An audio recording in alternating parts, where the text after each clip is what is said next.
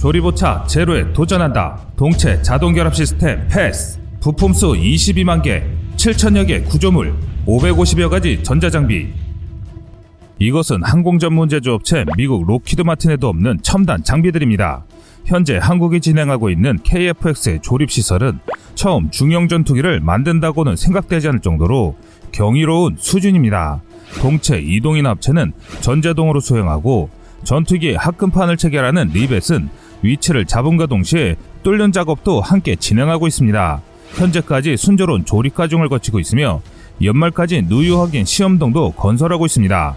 우리의 자랑스러운 KFX는 65% 공정률을 나타내고 있으며 내년 5월 대한민국 영공을 누비며 첫 이륙을 준비하고 있습니다. 방위사업청과 한국항공우주산업 카이는 지난해 9월부터 조립이 시작된 KFX CJ 이루기가 마무리 조립 단계에 들어갔다고 밝히고 있습니다.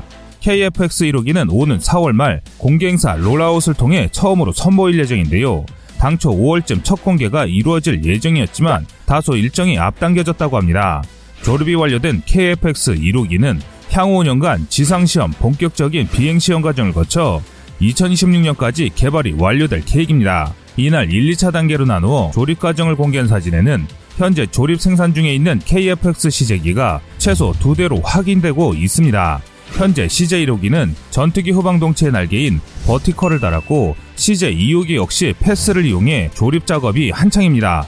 CJ기 1, 2호기는 동시 조립이 진행되고 있는 건데요. 카이는 2026년 6월까지 총 8대의 CJ기를 제작합니다. 체계 개발 기간인 오는 2016년까지 총 6대의 시제기와 지상용 구조시험체 2대를 포함해 총 8대가 만들어지는데요. 2021년 시제기 1호기가 나오면 카이는 2022년부터 개발 시험 평가를 진행할 예정으로 이 기체들이 이 시험을 통과한다면 공군이 운영 시험 평가를 맡는데 이때부터 본격적인 시험 비행을 통해 전투기로서의 역할을 검증받습니다. 반면 또 다른 시제기 한 대는 인도네시아에 전달할 기체로 알려져 있습니다. 인도네시아는 시제기 한 대와 기술 자료를 이전받은 뒤 IFX 전투기 48대를 현지 생산하기로 계약한 상태입니다. 카이는 방사청에 기한 내 비행 시제기 6대와 구조 시제기 2대를 제작해야 합니다. 이 중 구조 시제기는 지상에서 지옥과도 같은 혹독한 테스트를 받게 되는데요. 혹한, 혹서, 진동, 음향, 주익 비틀림, 전자파, 상호 간섭 여부, 정비의 용이성 등을 평가받습니다. 시제기 평가가 순조롭게 진행되면 방사청은 2024년쯤 카이와 KFX 양산 계약을 맺을 예정입니다.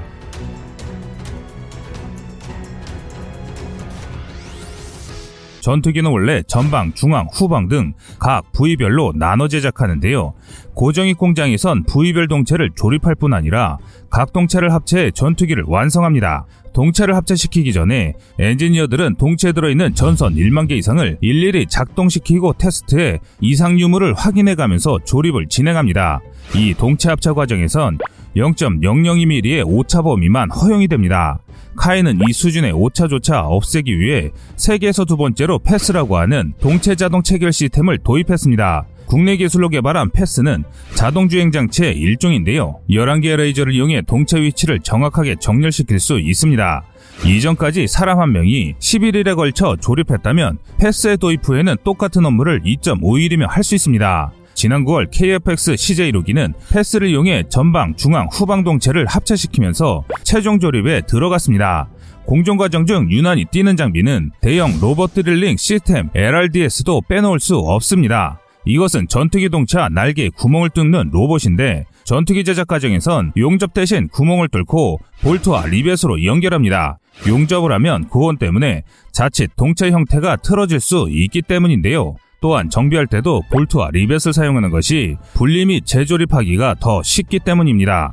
하지만 문제는 사람이 직접 전투기 동체의 정확한 위치에 구멍을 뚫는 것이 극히 어렵다는 점입니다. 전투기를 조립하면서 뚫어야 하는 구멍이 주익과 미익에만 1만 7천여 개에 달합니다. 전투기 한 대를 조립하기 위해서는 수십만 개의 구멍을 뚫어야 한다는 계산인데 특히 전투기 날개를 만들 때 탄소 섬유 시트 80장을 겹쳐 만드는 만큼 한 번에 구멍을 뚫는 것은 불가능합니다. 그래서 사람이 구멍 하나를 뚫기 위해선 2분 34초 동안 3번에 걸쳐 뚫어야 정확하게 구멍을 뚫을 수 있습니다. 그러나 LRDS를 이용하면 사람이 뚫을 때보다 84% 이상 시간이 단축됩니다. 특히 카이에서 도입한 LRDS는 구멍 위치를 표시하는 장비와 구멍을 뚫는 장비가 통합돼 더 정확하고 효율적입니다. 더 놀라운 사실은 이런 LRDS와 패스를 모두 순수 국내 기술로 만들었다는 점에서 세계 항공기 제작 업체들이 경악하고 있는 것입니다. 미국 항공기 업계 관계자에 따르면 한국은 당연히 우리보다 못한 기술을 갖고 있을 거라 판단했다. 하지만 이것은 우리가 잘못 생각한 것이고 이렇게 단시간 내 한국 내 항공산업이 발전했다는 것이 너무 충격적이다 라고 전했습니다.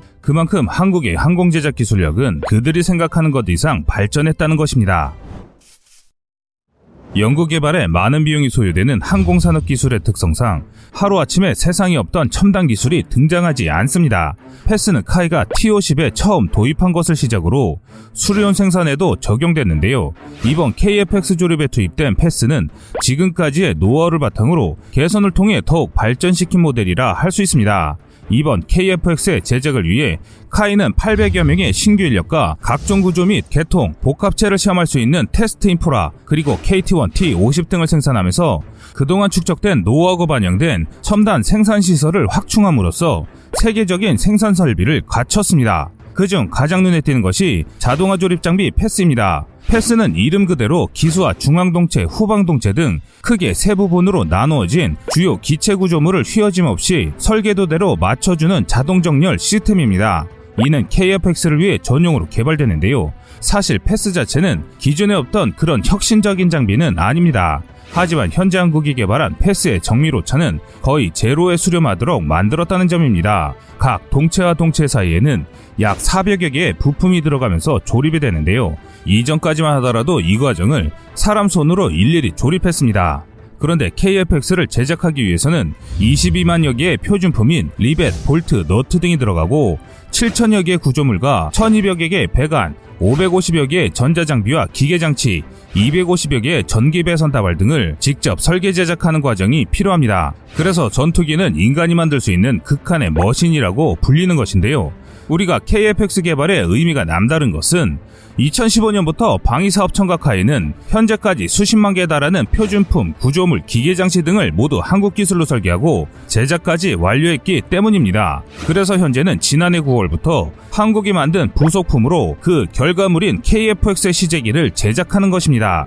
당시 KFX 1호 시제기 기준으로 65%의 공정이 진행되었고 올 4월이면 시제기 1호기의 완성체를 볼 수 있게 되는데요. 또한 사상 최초의 국산 전투기 개발이라는 과제를 도전하기 위해 지난 5년여간 수많은 연구 인력이 투입됐습니다. KFX는 1,300여 명의 엔지니어들과 800여 명의 타업정 엔지니어가 참여한 사업입니다. 또한 70여 개의 교육과정을 개설하고 분야별 심화 교육을 실시해 이 엔지니어들의 교육을 통해 향후 대한민국 항공 분야의 중요한 인적 자원을 확보하고 있는 상황입니다. 항공전자 시스템 통합시험장비실에서는 KFX형 소프트웨어와 하드웨어 시스템의 성능 검증 작업을 진행하고 있습니다. 30여 종의 항전 장비를 장착해 그 성능을 평가하고 무장과 세부 개통 장비 20여 종과 항공기 표적 외부 환경 등의 모의 시험을 통해 최강의 전투기를 개발하기 위해 열을 올리고 있습니다. 또한 iron bird라고 불리는 실제 전투기의 세부 계통 점검용 조립체를 통해 각종 평가가 진행 중인데요. 이에 따른 계통 시험동도 확보한 상태이기 때문에 그 전까지 하는 다른 세부적인 비행 데이터를 얻게 됐습니다. 과거 T-50 개발 당시에는 미국 인프라에 의존했던 분야지만 이번 KFX 개발 과정에서 국내 기술로 해외 선진국 못지않은 인프라를 완벽히 구현해냈습니다. 이와 함께 계통 시험동 인근에 KFX 동체 연료 누수 여부를 최종 확인하는 시험동을 지난 연말 완성했습니다.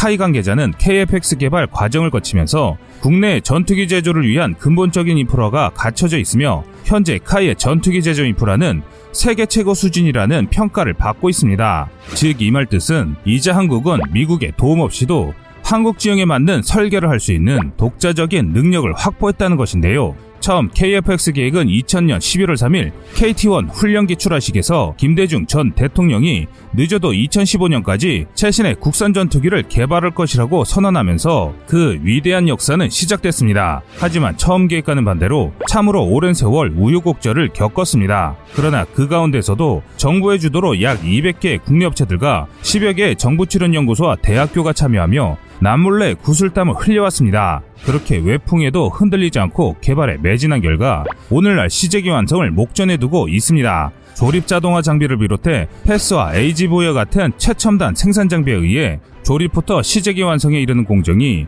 왜 이렇게 어려운 일인지 알 수 있습니다. 또한 KFX 개발이 왜 그토록 오랜 세월이 필요했는지 이해할 수 있습니다. 이는 남의 기술로 항공기를 단순히 완성해내는 것 자체가 중요한 것이 아니라 우리 손으로 직접 개발한 패스와 같은 첨단 생산 장비로 항공기를 완성해내는 것이 진정한 국산 항공기 개발에 의미 있는 발걸음일 것입니다.